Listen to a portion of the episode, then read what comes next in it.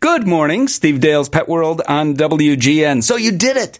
Hooray! You adopted a kitten. Or sometimes cats of any age just come into our lives, right? They kind of knock at your door just like that and you say, come on in. So what should you do when you bring that new cat into your home?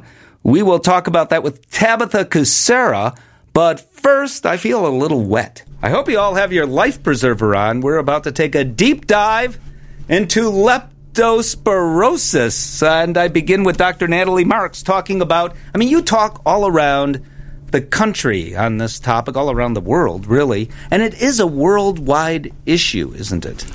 It is actually, you know, this is the most common what we call zoonotic disease worldwide. So that Which means is? it spreads from animals to humans. Um, and while there are certainly countries that have a much higher incidence than we do in the U.S., we still do see human cases of lepto here from time to time. Some of them from our pets, actually. So we'll- talk about that. I want to talk about, uh, as I said, a deep dive into leptospirosis, the rarely talked about leptospirosis topics, because really, this has been an issue around the world for decades and decades and decades and decades, having to do. So let's go to a country like India, where sometimes, especially in rural areas, people bathe in the river or they wash clothes in the river where cows go in. And mm-hmm. cows don't have diapers on necessarily. Wild animals go back and forth into the river, out of the river. How does leptospirosis occur? And it's a huge issue, I believe, in those types of countries uh, where this commonly occurs. It is, and it's transmitted through the urine of animals that have been infected with this bacteria, but aren't necessarily showing signs. So many of them are considered what we call carriers, which means they act perfectly normal outwardly, but they will urinate this bacteria out into standing water sources, soils, streams, even puddles on the street. But in the reference you're referring to, those cows are urinating in the same water that many people are bathing or washing clothes in or uh, you know obtaining water to drink. Yeah, And- sometimes, yes. and unfortunately, there can be spread. And we've had that happen in the US. In triathlons, there's been transmission of lepto. There's been transmission in hot springs where people tend to kind of lounge and somehow get water, obviously by accidentally drinking it or a contamination on their mucous membranes, like in their eyes or other areas. Um, but we've also had it just directly, uh, unfortunately, in even apartments. So um, we can have it spread from the urine of our dogs who are carrying this bacteria and in puddles that are sitting on the floor. And toddlers or adults or immunocompromised people can touch that and again have a transmission uh, through a mucous membrane or orally. And I want to get to the United States in one second, where it is not uncommon to see it in people is not as common as some other countries around the world, where I've read, and you're the expert, you'll tell me, it is the most common zoonotic disease on the planet. Is that true? That is true. There's about 60,000 cases of lepto in humans worldwide every year. Um, but it is overrepresented in some of the other countries outside of the US, but still a huge problem. And the reason um, that lepto can be a problem twofold is one, some of the signs of lepto are very vague lethargy, vomiting, headache, right? It can sound like just about any flu or other viral infection that we fe- I feel like we have today. Um, but also, zoonotic disease is not commonly studied.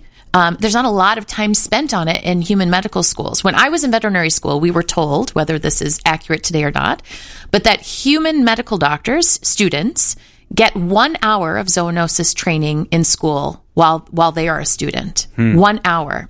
So zoonotic disease is not usually top of the list for humans that are going in because they aren't feeling well.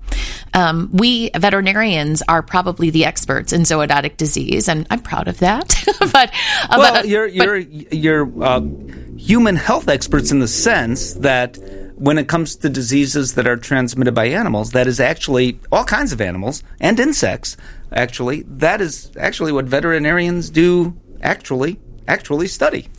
That's actually. right. You're actually correct in all of those areas, Steve. Yes. I mean, we, we definitely have to know a, a wide range of disease that is spread through different vectors, like you mentioned.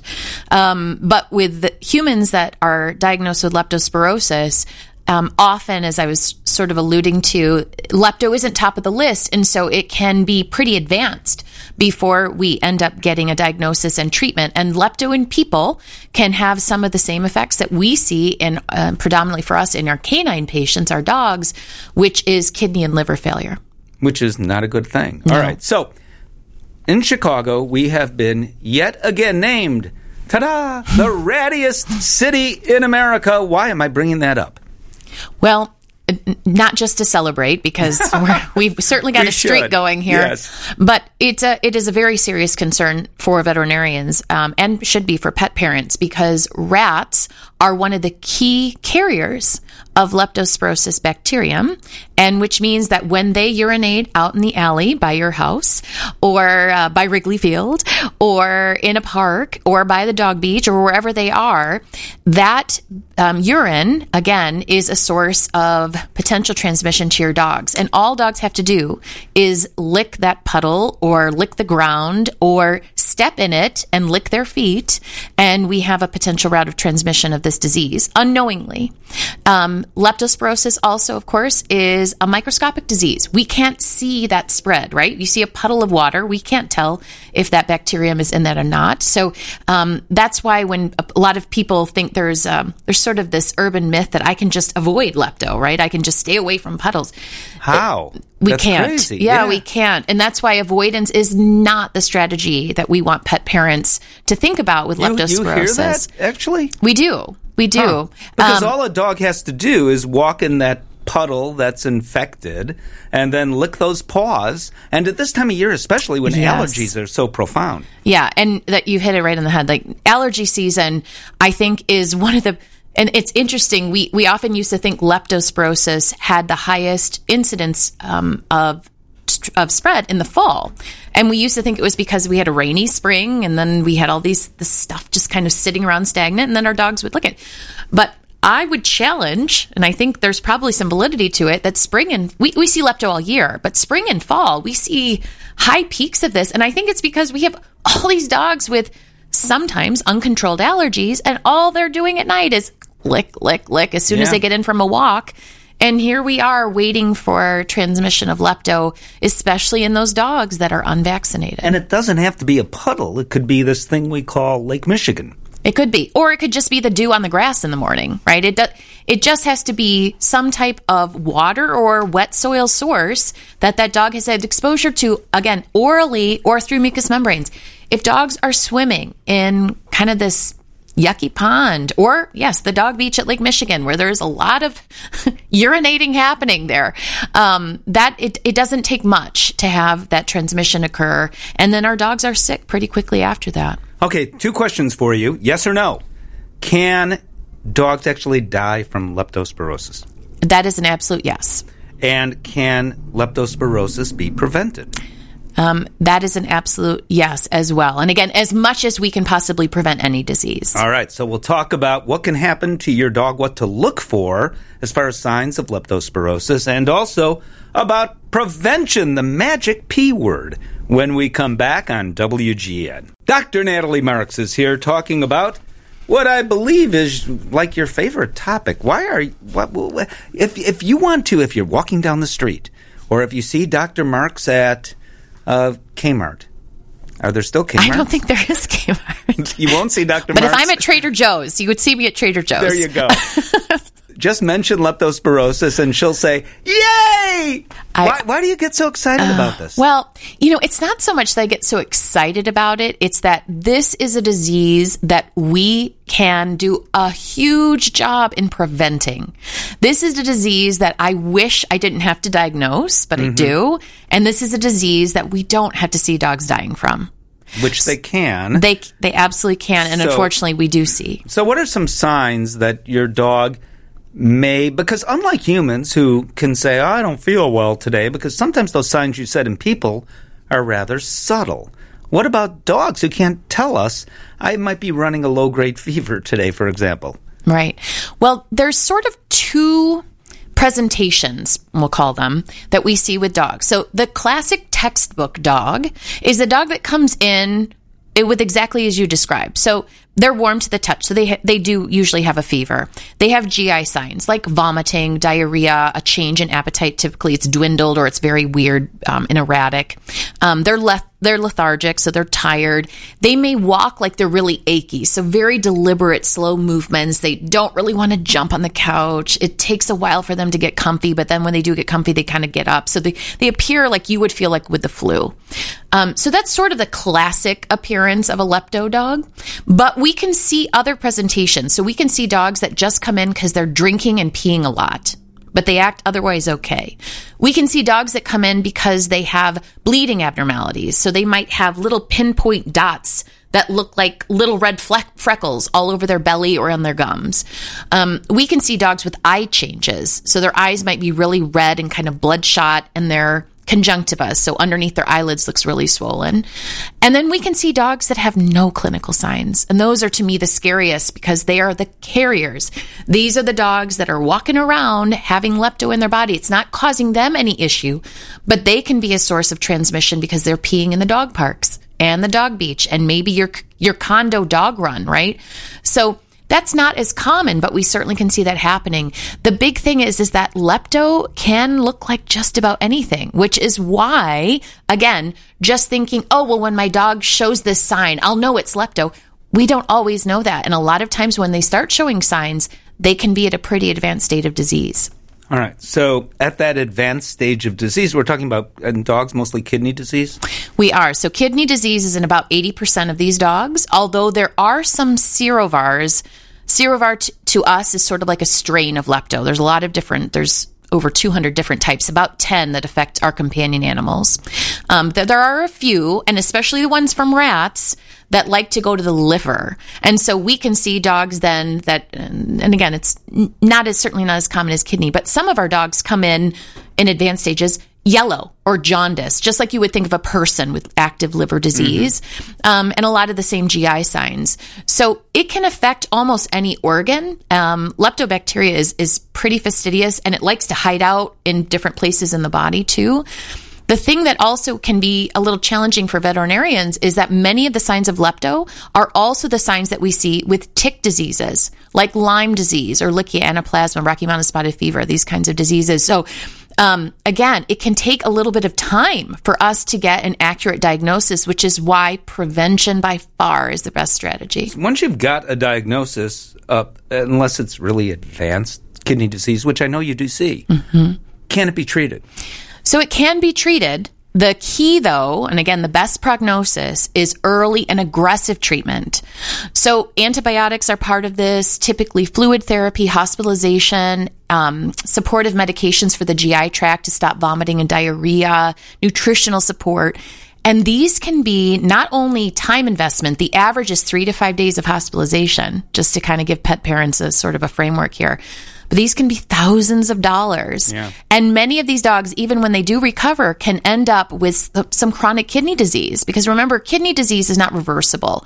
Once we damage the kidney, the damage is, is there. And so even though they survive lepto, they may end up with us having to manage a dog that's a puppy, even, or a young dog with chronic kidney disease. So that can certainly have the potential for shortening lifespan. Do puppies somehow, some way get leptospirosis more than adult dogs? Well, that's such an interesting um, thought because we know in studies that have been done by The Ohio State University and, and Jason Stull's group of epidemiologists, um, they did one actually here in Chicago looking at three years of lepto cases. There was a wide range. We saw puppies as young as eight weeks old getting lepto, and we saw dogs as old as 13 getting lepto here.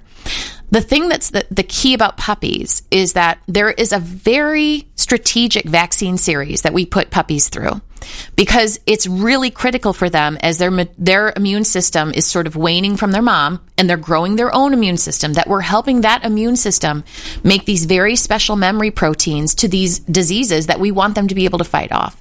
And if we miss vaccines or skip vaccines or sort of you know, I'll do this one, but I'm going to wait till he's six months old to do that one. And we don't have really this really thoughtful and appropriate strategy mm-hmm. that experts have created for us, um, we can end up having lapses in protection. And that means for adult dogs too. A lot of people will rescue adult dogs. We don't know their vaccine history. Right. And we don't necessarily think about doing leptospirosis, or maybe they're in an area where they don't think lepto exists. Lepto exists everywhere in the US urban, suburban, rural areas. It's not just, we thought, a hunting dog disease of the Appalachian Mountains that was many years ago.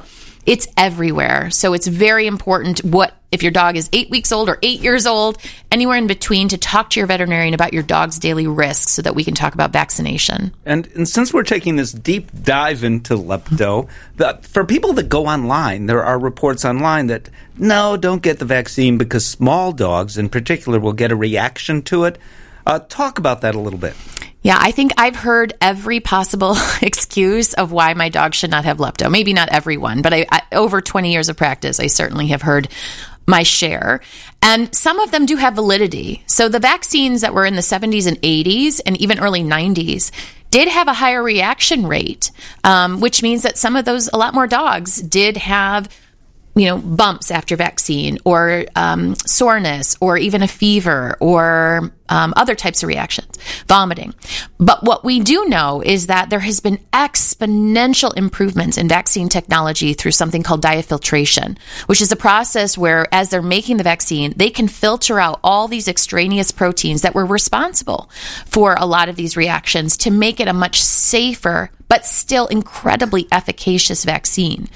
And so it's really important if you are a pet parent that has concerns about this vaccine, specifically the safety. It's very, very important to talk to your veterinarian as well as to there's quite a few great sources um, online. StopLepto.com is an awesome website that has a lot of great information for pet parents about this disease and also about vaccines.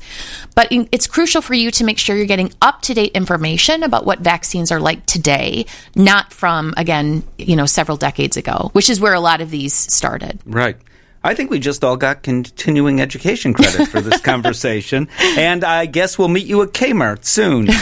Dr. Natalie Marks, thank you so much. Thanks, Steve. Next week on the show, this will be fascinating. Did you know that now increasingly hospitals are putting up images of dogs in hospital rooms?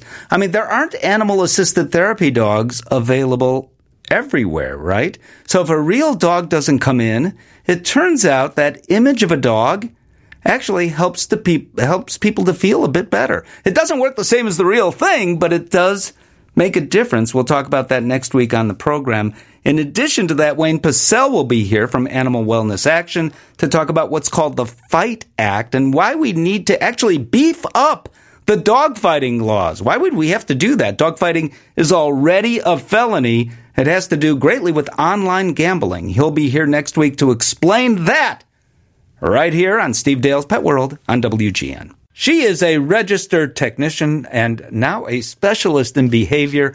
If you happen to go to a veterinary conference, animal welfare conference, you may see Tabitha Kucera, who's been speaking now for several years about cat related issues. It is such a pleasure to finally have you on the radio, Tabitha. How are you? Good. Thank you so much for having me on. Well, you are now a national name in all this, and you are, and and for good reason. And your perspective is a great one, and you'll all hear that in a moment. So this is where mm-hmm. I begin, and it's the time of year to talk about this, I suppose. Let's say you adopt a kitten or even an adult cat at a shelter, or that's a cat knocking on your door, which I hope you heard. and you open the door and the cat comes in and you say, Oh, I'll take in the cat. So, what is the first piece of advice you would offer? And I'll lead you in the, a direction here. Presumably, statistically, most people already probably have at least one cat in that household. So, knowing that, what advice do you give? So that is a great question. One of the first things I would say is to create a safe place for that cat. And ideally prior to, but as you mentioned, Steve, sometimes cats just come into our lives knocking on our doors. Um, so in that context, a safe room could be a bedroom. It could be a three-tiered cat cage. Uh, they sell so many different options nowadays, especially for smaller kittens. But essentially, introducing a cat or a kitten into a new environment, let alone to new animals and humans, it's a, it's a lot. So having them start in a safe place, a room with all their resources. So, of course, scratchers, litter boxes, food and water. We want a cat proof because cats are amazing. So we're going to cover those vents. Um, and ideally, just leave the closet open, especially if the cat's fearful. They're going to get in there. So let's just create a nice, safe space for them where there's a box so you can peek in versus under the bed where you may not be able to access them or see them. Um, so providing safe hiding places is really important. And just allowing the cat to kind of decompress in that room, opening the carrier, not forcing contact. We're all about, I know Steve is too, we're all about consent. So allowing that cat to come out on their own and slowly introduce them to the rest of the house. And as far as the other cat goes, because many people do have other animals and cats, it's important to have management in place. So ideally, we're going to separate them to start. Throwing cats together is never a good option. Um, I'm sure it works for a few of you out there, but prevention is key. If we can prevent intercat aggression and negative associations, why not? And you have that opportunity with a new cat. So it's important to have that safe place, go at that cat specific pace, which may look different than your previous cat at home. And then when it comes to introducing them to the other animals in your home, being sure to break that down into small steps and not overwhelm not only the cat that you brought into your home, but sometimes that cat's comfortable to go to the next step. Hey, we can remove the baby yet, but the other cat isn't. So it's really important for us to assess all the animal's body language and respect that. And if they're showing a lot of signs of stress or fear, it's important for us to go back a step because if we create a negative association, it's harder to get help. And yes, six months, because there's no set time limit for when cats will get along. It's all about individual animals. So sometimes it's three months, sometimes it's five months. But what's five months of work for a lifetime of animals being happy together? So, in other really? words, yeah, I agree. And I think what you're saying is the more time you take, the better. And every individual circumstance is different. When you finally bring them together, how important is it that you do the best you can to have it be a positive experience? And I'm talking about, first of all, lowering anxiety. So, if need be, using a nutraceutical like Zylkene, which is hydrolyzed milk protein for the cat, or maybe a pheromone product, maybe a combination of both those things, to even if the anxiety doesn't even seem to be there, to help ensure that it's not going to be there. Using play, which is a great stress buster, but when you bring them together, bring out the heavy artillery salmon, tuna, sardines, something that they really enjoy. And then they're not together for life, but they're together briefly. And then you make that introduction gradual and as positive as possible. Exactly. I, I love calming aids. It's like humans, you can't just tell me to stop being stressed about something and do yoga. But if you put me in an environment and there's classical music and a lavender smell and it's quiet, we're setting up that environment for me to be calmer. So calming aids are awesome. So Feliway, and that's awesome also when creating that safe place. Can we play classical music? Can we, especially on first arrival, um, can we use Feliway? Zylkene's a nutraceutical. There's so many other awesome options out there yeah. to consider when setting up the animals for success. And you made a wonderful point about high value foods. So, like you said, those heavy hitters, that good stuff. And it's super important to individually, that's another thing, look at each cat. I, I work with intercat aggression a lot, and in many cases, one cat's physical and mental needs maybe have been addressed, but if one cat has generalized anxiety or chronic pain, and we're not addressing that, and then we're asking them to think and learn and focus and be introduced to another cat, we're kind of setting them up to fail essentially. So I think looking at each animal, whether it's a new introduction or a reintroduction, and making sure that their physical and mental needs, including medical issues, are well managed is a huge part. But also asking each cat what they find reinforcing. I love pizza. Well, everyone loves pizza, but somebody might not love pizza. so we, we really need to ask each cat what they like. What treats do they like before we put them in situations where we're like, we want to create a positive association because that cat might not like that type of play. They may not love tuna, so we need to ask them that first. Well, and I'm glad you mentioned pizza. You're talking to a Chicago audience. So, yes, we all do love pizza. So, if the cat is adopted, say from an animal shelter, perhaps from a rescue, probably at least a cursory veterinary exam has happened. However, if the cat has just knocked on your door and you're taking in the cat, you have no idea at all medically what's going on. How important, either way, actually, is establishing a relationship with a veterinarian from the very beginning. That is such a wonderful point. Um, this is something that we're both really passionate about because as a veterinary technician, we all love cats. They're the most popular pet, yet every year in vet med, we are seeing them less and less and less, um, which is a, a pandemic. I feel like it's a it's a pretty big concern because building that relationship with a vet, preventative care is of course ideal, and in an emergency, vets are doing the best they can. There's only so many veterinary professionals out there. And if you need your vet in an emergency situation, you already have a relationship. But also, I'm a huge fan of preventative exams, blood work, urinalysis, vaccines, all of that lovely stuff. Because then we can help address and manage those issues sooner because we all want our cats to be comfortable and happy. And actually, it ends up being less costly so similar to humans, like if I got preventative care and went to the doctor to tackle something and only needed to do one thing versus being in the ER, way more expensive. So actually, in the long run, it saves money, but also preventative veterinary care is really important because baselines matter. And what I mean by that, like I always use my cat as an example. On her complete blood count, which is blood work, her white blood cells are low and that is her baseline. Mm-hmm. So that's actually her normal. If your vet doesn't have that information, it's appropriate for that vet to work that up like whoa, and maybe not be able to put finances or diagnostics into something else.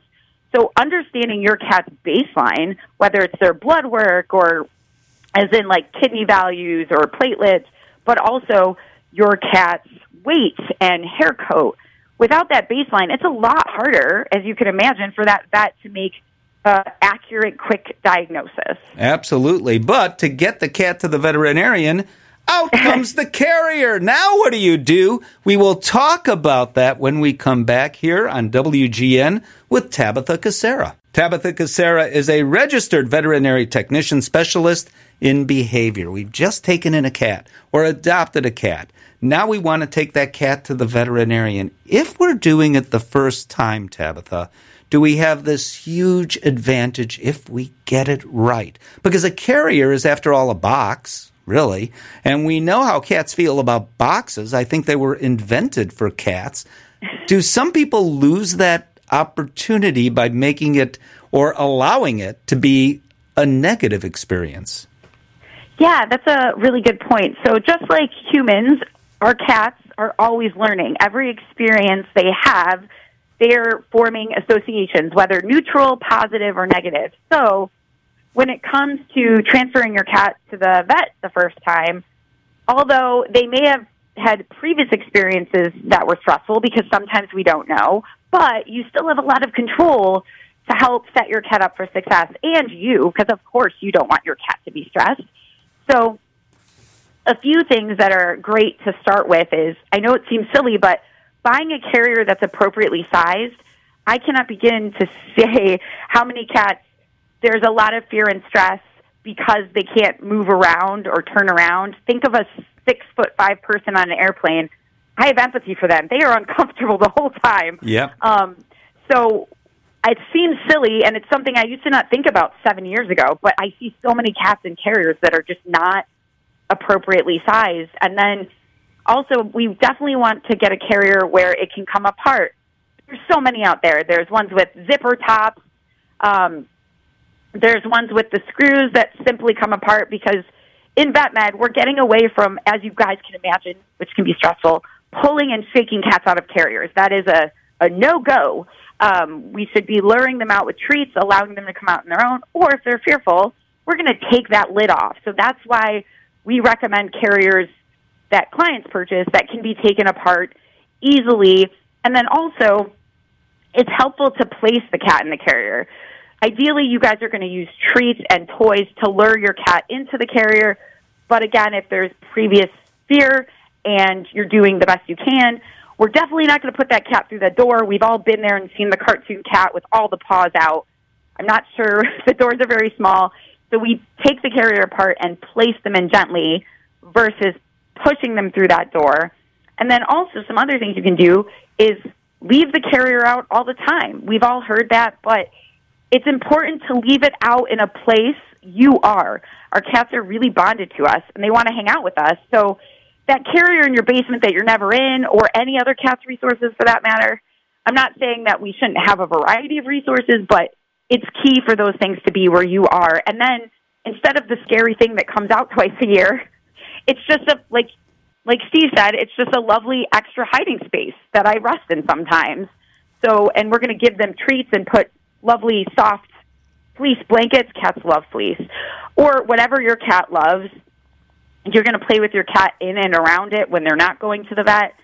And then we're going to carry a carrier like the beautiful gifts cats are not from the handle because they don't like roller coaster rides, and carriers can break, which is we don't want it to happen, but that's that's happened. So we carry them from the bottom. So those are just a few things you can do to help set your kitties up for success. And they are great tips. All right, so how do you at the very beginning convince the cat and and I think this can be done. Even a cat who previously said, "I the carrier comes out, I'm out of here. I've got my passport out. I'm going to Canada." Mm-hmm. so even for those cats, is there a way to train the cats to have it be their idea to hop into the carrier? You offered some tips, but even for cats who have had previously a negative predisposition to the carrier. Yes, uh, cats can be trained. They're very smart creatures. That's a common myth, so I love that you mentioned this, Steve. Um, clicker training is a type of marker training that I commonly use. That's a type of positive reinforcement where you focus on what behavior you want and you reinforce the cats for those behaviors and then that behavior increases, which is awesome. So there's a lot of different ways we can train a cat to choose, like you said, to go into their carrier on their own. And clicker training is a really great option. There's so many wonderful resources out there to check out. But also, if you're not comfortable using a clicker, because that's a skill in its own right, or marker training, what you can do is, okay, we're going to break it down into small steps. We're going to start with just the bottom of the carrier, and you might just have, I call it a treat station. So it's in your house, and you have a treat station, which is like a mason jar of treats next to you, so you can easily reinforce wanted behaviors. And you might notice that your cat walks into there, you're going to reinforce them with a treat or verbal praise or petting if they like that, but treats are just easier for all of us. And then you may add the top, and you're going to give them a treat for going in there. Then you may, the cat is choosing to rest in there. Then you may close the door for one to three seconds, and they're getting treats. Or you can even use a licky mat, which is like a long lasting treat. But the goal is we're going to gradually increase that time of being in the carrier. It might be four seconds to start, and then 10 seconds, and then a minute. And we're going to work at their pace. So if they're showing signs of stress, that means moving to the next step too soon. And then we're going to add lifting it up. And even I take my cat through Starbucks. Hey guys, pup cups are for cats too. Um, so if their only time in a car is when they're going to the vet, when Right. even though us veterinary professionals are great, they might not feel good. So taking them for fun rides is also a great way to help train them to not only tolerate the carrier but love it. Or for that matter, fun veterinary visits. Sometimes they're called victory visits now, but whatever you call it, the idea of going to the veterinarian, not for a checkup, but just for treats, and then you go home. Does it make sense to you?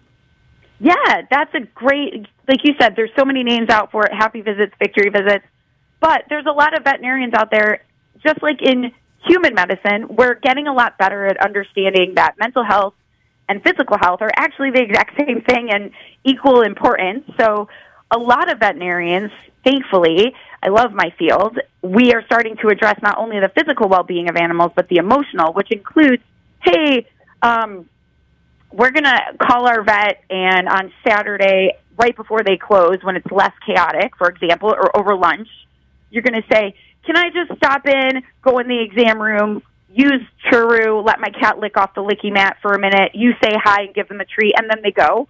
A lot of vets would love to do that, and then that cat, like you said, that's so powerful. They're forming positive associations, and going in the car in the carrier and going to the vet does not always result in things that may not be pleasant for them. Well, I have a positive association with you, Tabitha Kucera, registered technician specialist in behavior. Thank you so much. It was years ago that there was a dog attack in Chicago. The Sun Times covered it, the Tribune covered it, all the TV stations, and Alderman Shirley Coleman, it happened in her ward, went in the media to say, if I could ban all dogs, I would, but most certainly Rottweilers and Pit Bulls.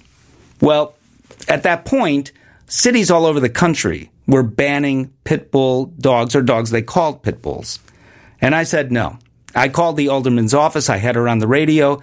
Uh, I, my pet show, I think, was on Saturday night at that point for a couple of hours. And I had her on the whole show and call after call after call after call, which she took, came in and said, Alderman, this is why this doesn't make sense. Banning a specific breed or dogs you think are a specific breed. She listened, and ultimately, at the end of that, she did, after coming back from a commercial break, she did what I wanted her to do. Said, okay, Steve, you are now in charge of a blue ribbon committee that can rewrite the Animal Control Act any way you want.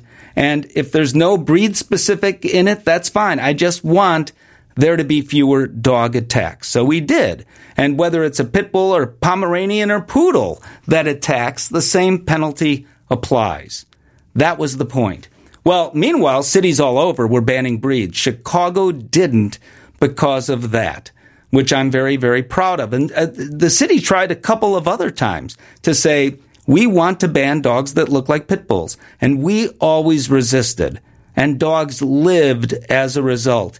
Denver didn't, but they rescinded their ban, and many other cities rescinded their bans in recent years. Finally, Miami Dade County is rescinding their ban, which is great because you know what? Profiling based on how a dog looks makes zero sense. We'll be back next week right here on WGN.